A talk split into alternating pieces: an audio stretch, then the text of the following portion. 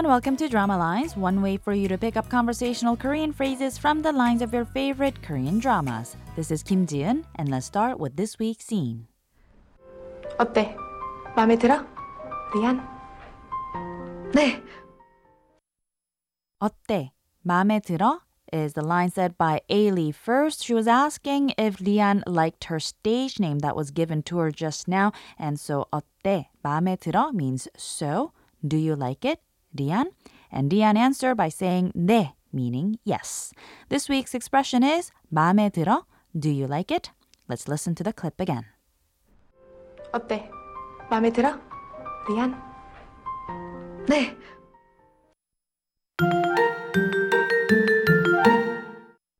In the tenth episode of the drama Dream High two, All's Entertainment's girl group Hirsch is on the verge of falling apart because the lead vocalist Nana is suffering from vocalist nodule. In the midst of such troubles, the viewers are given a look back into the time before the group's debut to be given a feel of what they were like before becoming famous. Diane seems to be the one to have changed the most, not only in appearance but in her attitude as well. Right now though, here's the clip one more time. 어때? 마음에 들어? 리안? 네. 마음에 들어 means do you like it? It's a colloquial question derived from the idiom 마음에 들다. 마음 is a noun meaning heart or mind. 에 is a marker and 들다 is a verb meaning to enter. So literally the idiom 마음에 들다 means to enter one's heart, and practically it's used to mean to like or to love something. Getting back to the question 마음에 들어? Here, the word 마음 has been shortened to its commonly used colloquial one-syllable form 맘, and the verb 들다's casual question form 들어 was used to form the question, do you like it?